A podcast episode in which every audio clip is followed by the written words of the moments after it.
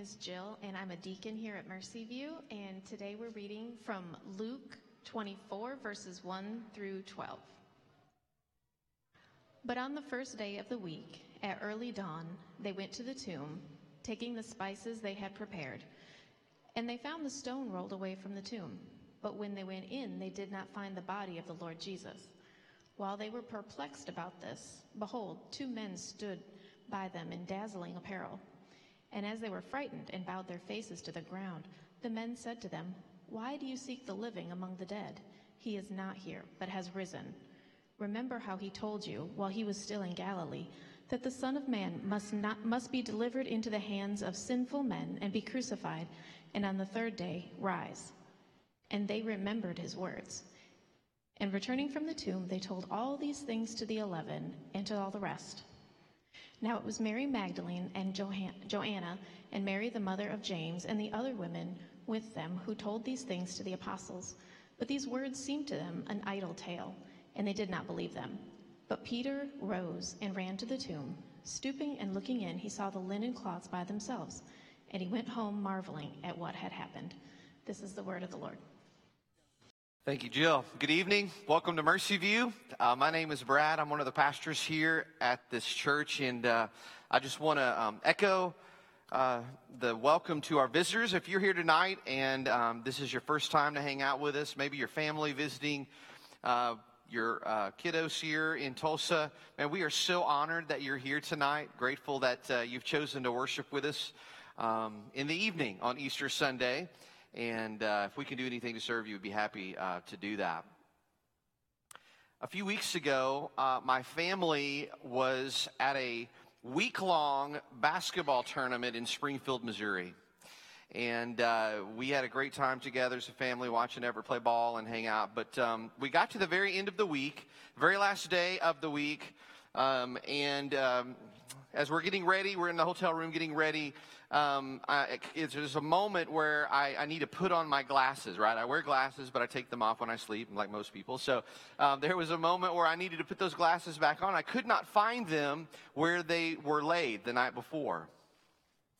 But I looked down to the ground, right next to this little desk area that uh, uh, the glasses had been set on, and there were the glasses on the ground. I didn't notice it when I first looked at the glasses, but as I began to pick up the glasses and hold them in my hands, I realized they were broken. One of the temples had been bent very badly. So badly that they were unwearable. And I had this an instant like sense of, of dread. This is not good for me. I, I really do need the, these glasses to be able to see. And in a moment, everything changed. The bad news, too, was that we had a whole day ahead of us. I wasn't really sure how and when I was going to get these glasses fixed. I knew they needed to be. And uh, I knew that what was ahead of me, at least for most of the day, was Brad without glasses. So if you wear glasses, you know how difficult that, that could be. We um, gratefully were able to kind of get done in Springfield in time to get back here to Tulsa and I called the first person that I Googled um, on, on, on eyeglasses repair, and they said, Bring in your glasses. Again, I'm struggling, and to be honest with you, that day um, I was kind of grumpy. I wasn't a, a, really happy camper. There was something about not being able to see that affected me emotionally. But we got back to Tulsa, took the glasses to the, uh, the glass folks, and um, they were able to figure out a way to, to get that temple where it could be so that I could wear those glasses again. And I cannot tell you how happy I was to put those glasses back on on the same day that they were broken. And actually, what happened when I put the glasses on is everything changed again. Because in a moment where I couldn't see, I now could see. You are just like that. There are things that happen in your life. There are things that happen in my life that in an instant, in a moment, changes everything. Sometimes that's a really good thing. Like maybe it's the birth of your first child. I'll never forget when Cooper was born uh, in Franklin, Tennessee, back in uh, 2000. It, it, it changed our lives. I also remember um, all of the children's birth in, in, our home. That's been a few, and every single one of them, it's it's it's been a a, a thrilling and life changing event. If you're a parent, you know what I'm talking about. But sometimes the things that are changing in our lives that, that change us are, are, are not good things, right? Uh, some of you this year have lost someone close to you. Losing a, a loved one, it, it, changes everything. There's a hole, right? There's, a, there's an emptiness, there's a sadness, a grief that is overwhelming.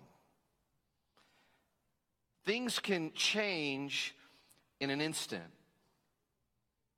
Over 2,000 years ago, there was an event that happened in human history that changed everything. And that's what we're here to, to talk about tonight. You've heard it said by many, but this is Easter Sunday. And what we come around tonight and what we celebrate tonight is that the person of Jesus, who was laid in a tomb, rose again on Easter morning. And we're going to talk about why that changes everything. And it actually is the most significant thing that has ever happened in human history. It's more important than me meeting Holly and our lives changing forever. It's more important than even the saddest thing that's even happened to you. It is the most significant, important event that has ever happened in human history. And if it's true, it demands a response. Like, if it's not true, you, we could sort of just set it aside, go on with life like normally, right?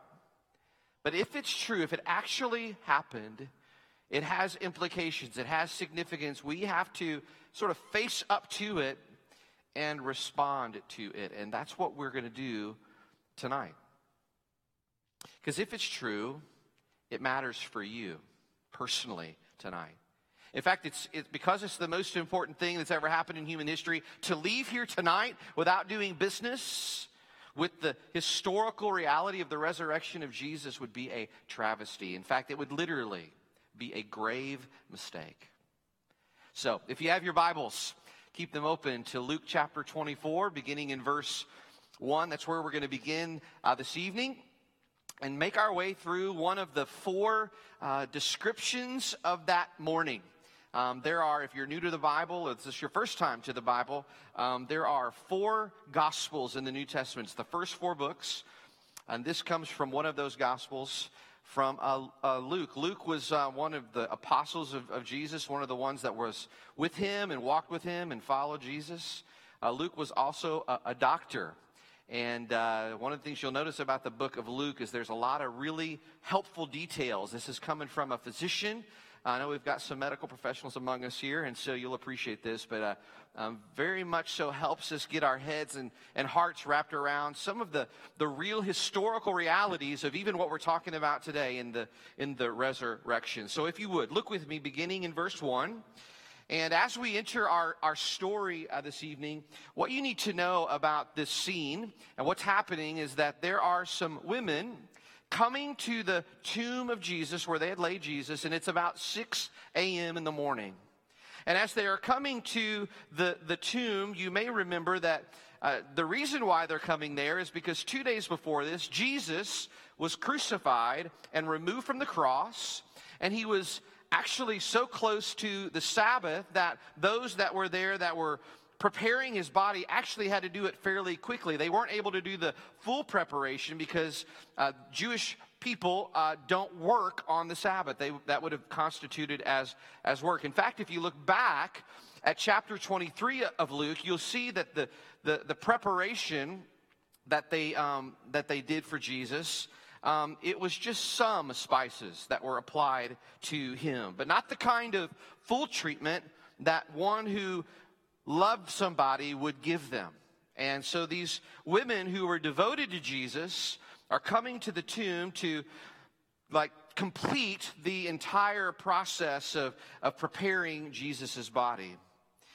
Now, in Mark 16, 3, another one of the Gospels, one of the things that the women talked about on their way to the tomb was how in the world are we actually going to get to Jesus? They had heard that there was a big stone in front of the, the tomb. They, they knew that there were guards that were there uh, in front of the tomb.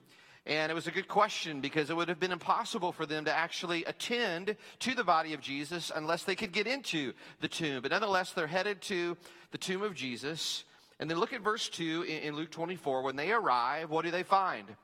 They find that their worries about being able to get in the tomb, they don't need to be worried about that anymore because the stone had been rolled away. And when they look inside, Jesus' body is not there. Now, Jesus' body um, was placed there. They knew that. And so this created a, a moment for them. Uh, in the scriptures here, Luke records this by saying that, that it created this moment of real confusion for them. He uses the word that they were perplexed. Now, the women come to that, that tomb that morning because they're coming to help finish the preparation for Jesus. In other words, they're not coming to the tomb that morning looking for a resurrection. When Luke tells us that they showed up with spices, they were bringing things that meant to, to yes, honor Jesus, but really also for this reason to stave off the stench of death. Or maybe we could say it this way when they came to the tomb that morning, they weren't looking for a miracle, they were looking for closure. They were looking for the same kind of thing that, that you and I look for when we go to a funeral. They were, they were coming to, to really come to a place for themselves where they could sort of close that chapter of their story and move on. They were not looking for a resurrection. Now, jump with me, if you would, down to verse 10 of Luke 24 in your Bibles. Verse 10. Here, we find the, the women that first came to the tomb there now taking the information that they had, had just observed to the apostles. And they are going to the apostles to tell them what they haven't found, right? And, and how did the apostles respond? Well, the disciples, remember the ones who had walked with Jesus, intimately. These are the ones who would have heard from Jesus himself, both in, in, in, subtle and overt ways. Like Jesus talked about his resurrection. It wasn't, that wasn't like something they wouldn't have had a category for. But these same disciples respond this way to these women. Let me just read what it says. It says that these words seem to them an idle tale. And then this is even more stark. And they did not believe them. In other words, the men who had walked with Jesus thought that the story that the women were telling them, the same story that Jesus would have told them before too, was, was false. It wasn't real. In essence, they thought it was too good to be true. Now, look with me, if you would, at verse 12 in Luke 24. After hearing the story of the empty tomb from the women, Peter Jesus' right hand guy, the guy that said, I'm going to follow you no matter what, ended up denying Jesus. Jesus predicted that in Peter's life. He was so intrigued by what the women had told them, he thought, I'm going to go check this out myself. And so Peter makes his way to the tomb, and, and it says, that you heard this at the very end of the passage we read tonight, he marveled at what had happened. Now, this is a little bit of um, sanctified imagination on my part, but as I read this passage at the very end here, I, I read it to say this. It looks as if Peter merely peeks into the tomb. He, he doesn't seem to go all the way in, and, and it's as if he couldn't bring himself to come right up next to the miracle all that he could bring himself to do was sort of peek in from the outside because I think, in some sense, he couldn't let his heart entertain the idea that his hopes could be crushed again. In other words, somebody had stolen Jesus' body. The, the thing that Jesus even said about himself, hey, I'm going to be, I'm going to rise again. The, the, the, the hopes that that maybe wasn't true, I, I think that that was really hard for, for Peter. Now, what do we see in the response of the women, uh, of the apostles? and even Peter, as one of the apostles here uh, in this story, what was it about the resurrection that seemed too good to be true? Again, I, I think maybe they were afraid to entertain the idea that this could be real. After the horrifying events of watching their leader and their Savior be crucified on a cruel cross two, two days before, you, you could understand that, right? If you were in their shoes, you probably would have some of those same kinds of feelings, those same kinds of fears, those same kinds of worries. And I think if we're honest, we would feel that way. Yes, these folks had walked with Jesus, they had followed Jesus, but now you're telling me that this Jesus is actually alive? Like we saw him die. And you're saying that he is alive? This brings me to the one big thing that I want to invite you to see this evening. If the resurrection of Jesus is true, it changes everything. If the resurrection of Jesus is true, like it really happened, it changes everything. And so I want to tonight, with the time that we have left, look at really three things that, if true, would make the res- resurrection of Jesus the most important event in the history of the world. So, first, if true, it means this Jesus has truly redeemed us from our sins. In Romans 4, the Apostle Paul says that Jesus' resurrection was essentially the verification of something. And here's what it verified it verified that the resurrection of Jesus, um, as Jesus rises from the grave, it means that God has accepted Jesus' sacrifice as the payment for our sins. Think of it this way when you're asked to show if you really did purchase the stuff that you bought at Sam's, this happens to us all the time, every time. Everybody has to do this. What do you show them? Yeah, you show them your receipt. What is the receipt? The receipt is proof that you paid for what you're walking out of the store with. The resurrection is exactly like that. The resurrection is proof that God has received the finished work of Christ as the settlement for the debt that you and I owed because of our sin. Actually, if you look down at verse 21 in, in Luke 24, we didn't read this earlier, but you, you notice the story that, that, that we have two disciples. They're walking down that dusty road to Emmaus. It's later that afternoon of, of, of Resurrection Sunday, and they're talking to what they saw as a stranger. The stranger, by the way, was Jesus. Uh, but they're talking to him and explaining to him what their hopes had been for Jesus the one they're talking to. And essentially, they say to him, We were hoping that this Jesus was going to be our, our, our, ticket out of, of, of political and, and, and, and just like uh, leaders oppressing us. We, we just thought this was our way out politically. And the Old Testament's, uh, the Old Testament prophets had promised a deliverer but these two disciples and many had misunderstood exactly what kind of redemption, what kind of deliverance Jesus had come to give. They, they are even saying here they thought it was going to be a political redeemer. And for a while, I think even during the earthly ministry of Jesus, it, to many it looked like he could do that.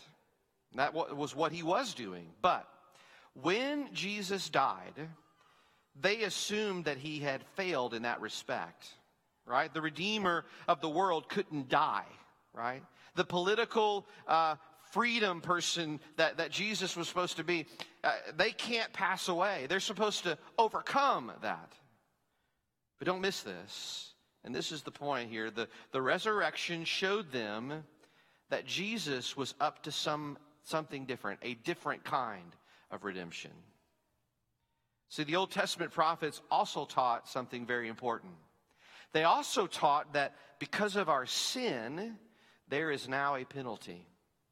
Even all the way back in the very first book of the Bible, in, in, in, in Genesis, in the Garden of Eden, God said to our first parents, Here's the boundaries. Here's sort of the, the rules. Here's what this is going to look like for you to honor me and to worship me. And we know that our first parents chose to disobey what God had asked them to do. And because of that, God said that the soul that sins will die. Because at its very core, sin is rebellion. But it's not just a rebellion like if you're a parent here and you have kiddos that they just sort of like they don't listen to you or you've asked them to do something and they reject that or defy you and do whatever they want. It's, it's not like an earthly kind of relationship where there's rebellion. Whenever man rebelled against God, you could correctly and appropriately categorize it as cosmic treason. And cosmic treason means that, that um, as Adam and Eve are representing all of humanity spiritually, when they disobeyed God, they were saying, and this is what happens as we're born into the world, as we inherit this sin nature, we want to be in charge. We want to be our own God. We don't trust God to lead us anymore. In other words, what happened in the garden wasn't just a mistake, it wasn't just a misstep, it was a mortal sin against God, the God of the universe, and it brought to all of us the curse of death. Now, on Good Friday, a couple nights ago in this room, we remembered the cross of Jesus. The prophet Isaiah said in Isaiah 53 that on that Good Friday, God laid on him, Jesus, the iniquity of us all and the price for our peace would be put upon his head. And Jesus did receive that very thing.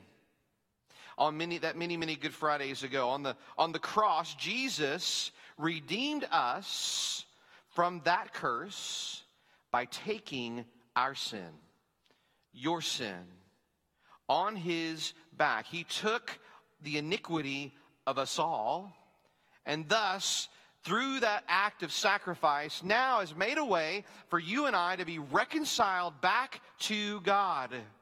The blood that, that Jesus spilled, his own blood on the cross, has now made peace for us with God. See, the death of, of Christ was Christ taking the curse of death in our place.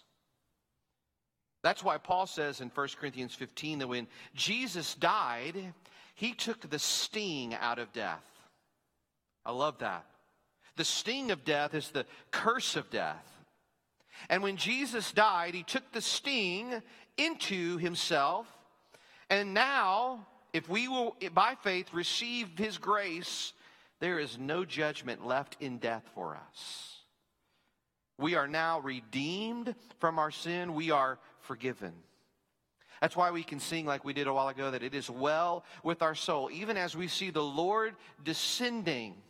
Because we have peace with God, we have nothing to fear. We can say and we can sing even that day, It is well with my soul. So, first, if the resurrection is true, Jesus has redeemed us from our sins. But second, if the resurrection is true, it means this there is power for new life now as well. There is an ongoing power that you and I can tap into to, to mature and to grow and to change and be renewed and restored in an ongoing way. See, sin not only put a curse over you, it, it released a curse into you. Let me tell you what I mean. You don't have to look very far to know this is true. You can look at your own heart. If I look in at my own heart, I see that this is true. And, and this is just true for all of us tonight. It, it shows up in things like addictions or, or hatred towards someone else, selfishness in our own hearts, anger, idolatry, ruined relationships. What is all of that? Well, it means this in some respect, death is at work in us. But here's what is amazing about Jesus' resurrection. If true, it means that there is now a power in the world. There is a power, if you're a believer, that is inside of you through the Spirit that can now overcome that and reverse that. In Romans 6 3 through 4, the Apostle Paul says it this way Do you not know that all of us who have been baptized into Christ Jesus were baptized into his death?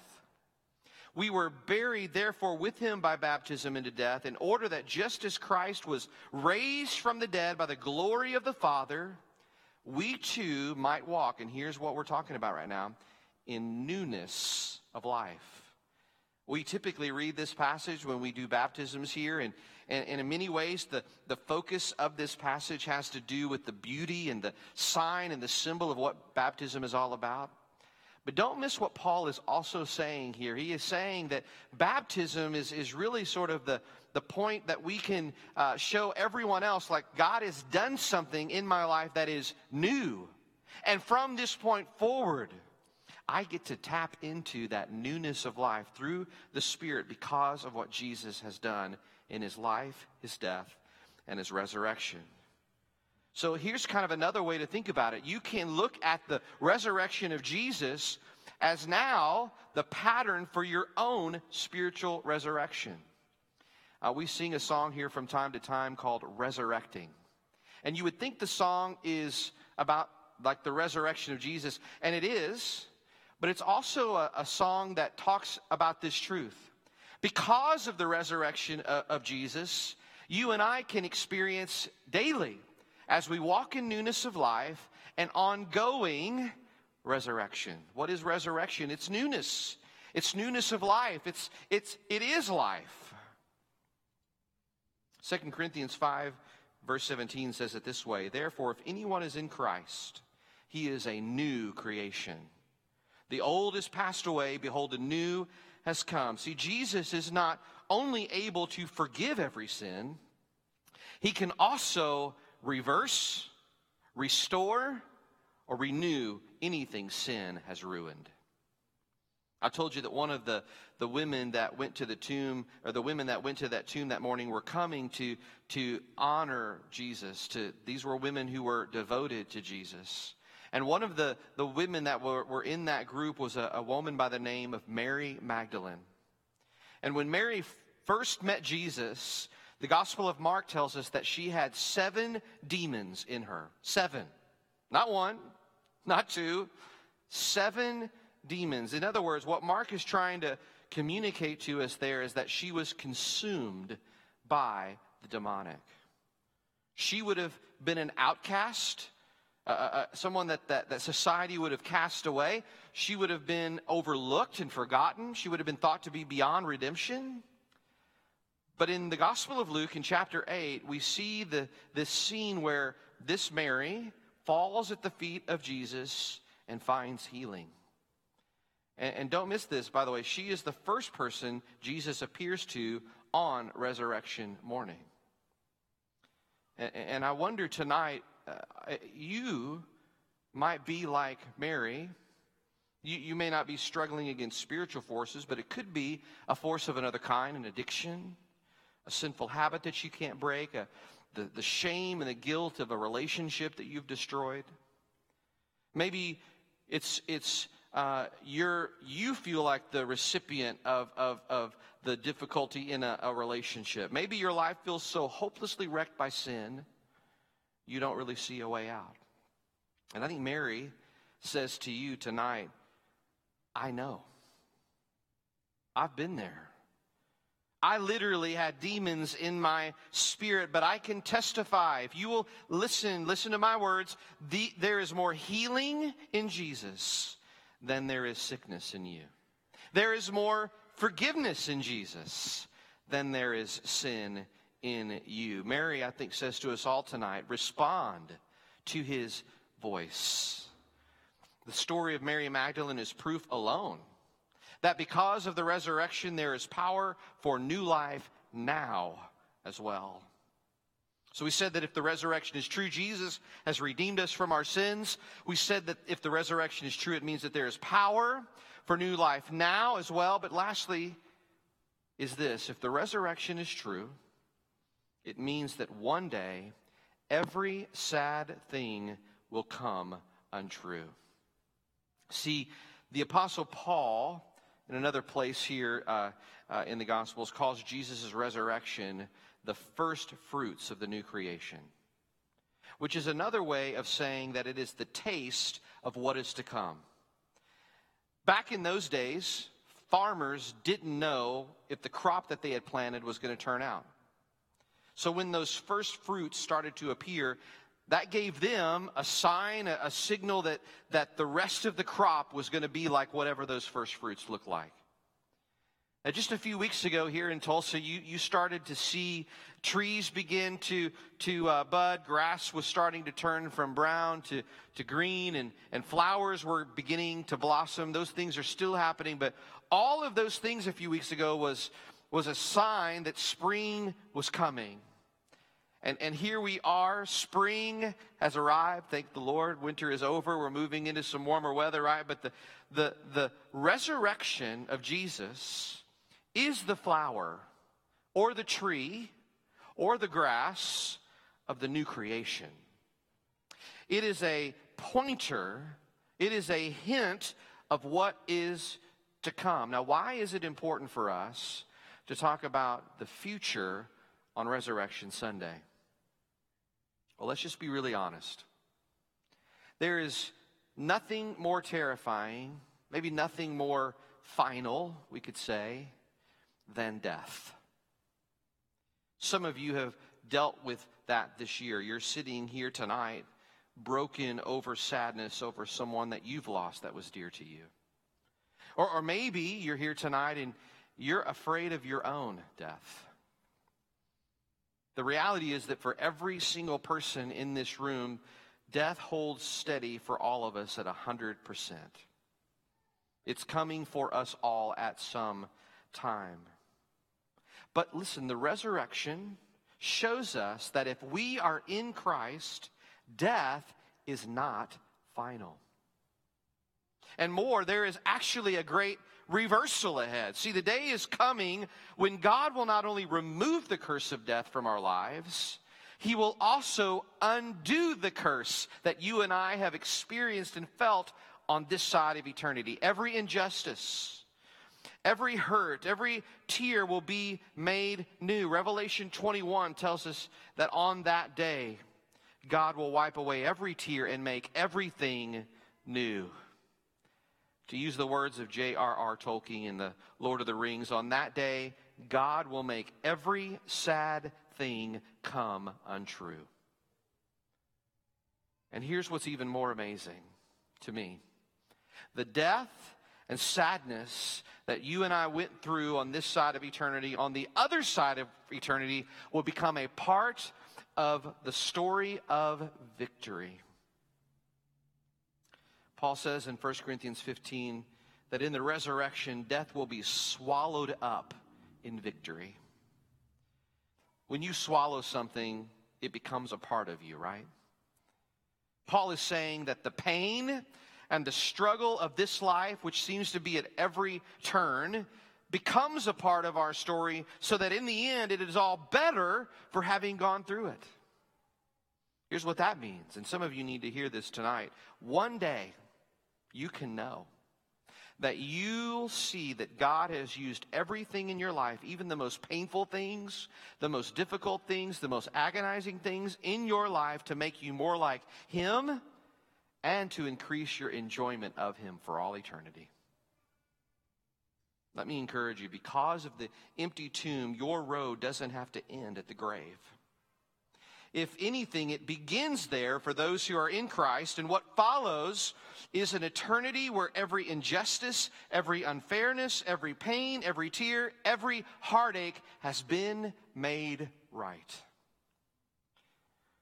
So we said that if the resurrection is true, God has redeemed us of our sins. We said that if the resurrection is true, it means that there is power for new life now as well. And we just said that, that if the resurrection is true, it means that one day every sad thing will come untrue.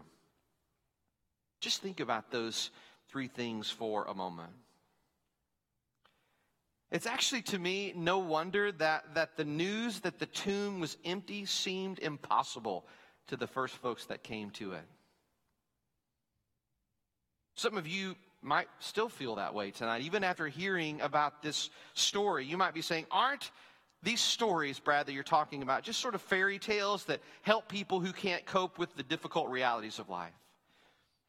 Aren't these just psychological crutches that, that are, are, are helpful to weak people that gives them sort of a, a sense that, uh, um, you know, even though they know deep down that there's nothing after this life, it sort of just gives them this, uh, you know, a sense of peace in the here and now? I actually think those are honest questions. And if I'm honest, I've been a Christian for a long time, I can still struggle with some of those kinds of questions. And depending on what your difficulty may be as you hear the story of the resurrection of Jesus, even if you're already a Christian like me, there's no way that I could possibly speak to all of the questions that you might have. But here's what I can tell you that if the resurrection is true, it demands a response. No? Like if it isn't true, we can just go on with life as normal. We can live it up on this side of, of, of death, right? But if it's true, it will change everything for you. Or said another way, if it's true, we can't act like it isn't. If so, I said this earlier, we are literally making a grave mistake. But here's the truth of the matter. We actually have four ancient biographies of Jesus. These biographies were written by eyewitnesses and or based on eyewitness account and they were circulated while many other eyewitnesses were still alive. And every single one of the biographies all say that jesus rose from the dead. Even pagan and jewish writers reported that christians believe that jesus rose from the dead at, the, at that time also many of the principal eyewitnesses to the resurrection of jesus died because of their claim that jesus was resurrected their lives would probably have been spared if they recanted, but they believed it had happened. They saw Jesus with their own eyes, and so they couldn't. It must also be said that in the very place where Jesus died and was buried, there was an, an explosion of growth in the Christian movement, which was centered on the claim that the grave was empty and that Jesus had truly risen. And the explosion of growth happened weeks after his death and months and years, and we find ourselves today in the year 2020, and there are approximately 2.2 billion Christians in the world. That is unexplainable unless there is an empty tomb. So that's what demands a response. Friends, you can't shake that off tonight. If you're here tonight and you don't know Jesus, you can't shake that off it demands a response. So I'm glad to share with you. We've, we've sort of been saying, if it's true, I'm glad to share with you, and I'm glad to share with us all tonight. The resurrection of Jesus is true. And so I want to ask you to consider something. Isn't there something in you that knows that this is the answer to life? Isn't there something in you that that knows that you're not a big cosmic accident. That love and meaning and even things like consciousness are not just biological illusions, that in the end we don't just return to dust and nothingness. Isn't there something in your heart right now that says, this is true? I get it. It seemed like nonsense to the people on that first resurrection Sunday, too. But what they eventually came to and found out and, and received is what you might be finding for the first time tonight or maybe rediscovering tonight. And it's this Jesus really did rise from the dead, and everything is different now. Listen, these first disciples were normal people, just like you and me. And they came to believe in the resurrection of Jesus, not because they were blindly wishful, like they just like, we're just going to believe this for, for no reason. They weren't superstitious, but for one simple reason. They saw Jesus with their own eyes. And friend, you have the same thing in the gospel accounts of the resurrection. We have four ancient biographies of Jesus that were all written by eyewitnesses or based on eyewitness testimony. And these biographies all say that Jesus rose from the dead. Yes, you may not have seen Jesus with your own eyes, but you can see him through the eyes of these. And they all say one thing in unity Jesus is risen. So, do you believe it? Are you ready to receive it? You may be here tonight and maybe you came begrudgingly, someone dragged you here, and you didn't really want to be here. But you've now heard the, the, the gospel from the scriptures, and you're feeling the tug of what we just talked about a while ago, which is, man, this is true. I implore you, do business with the Lord this evening.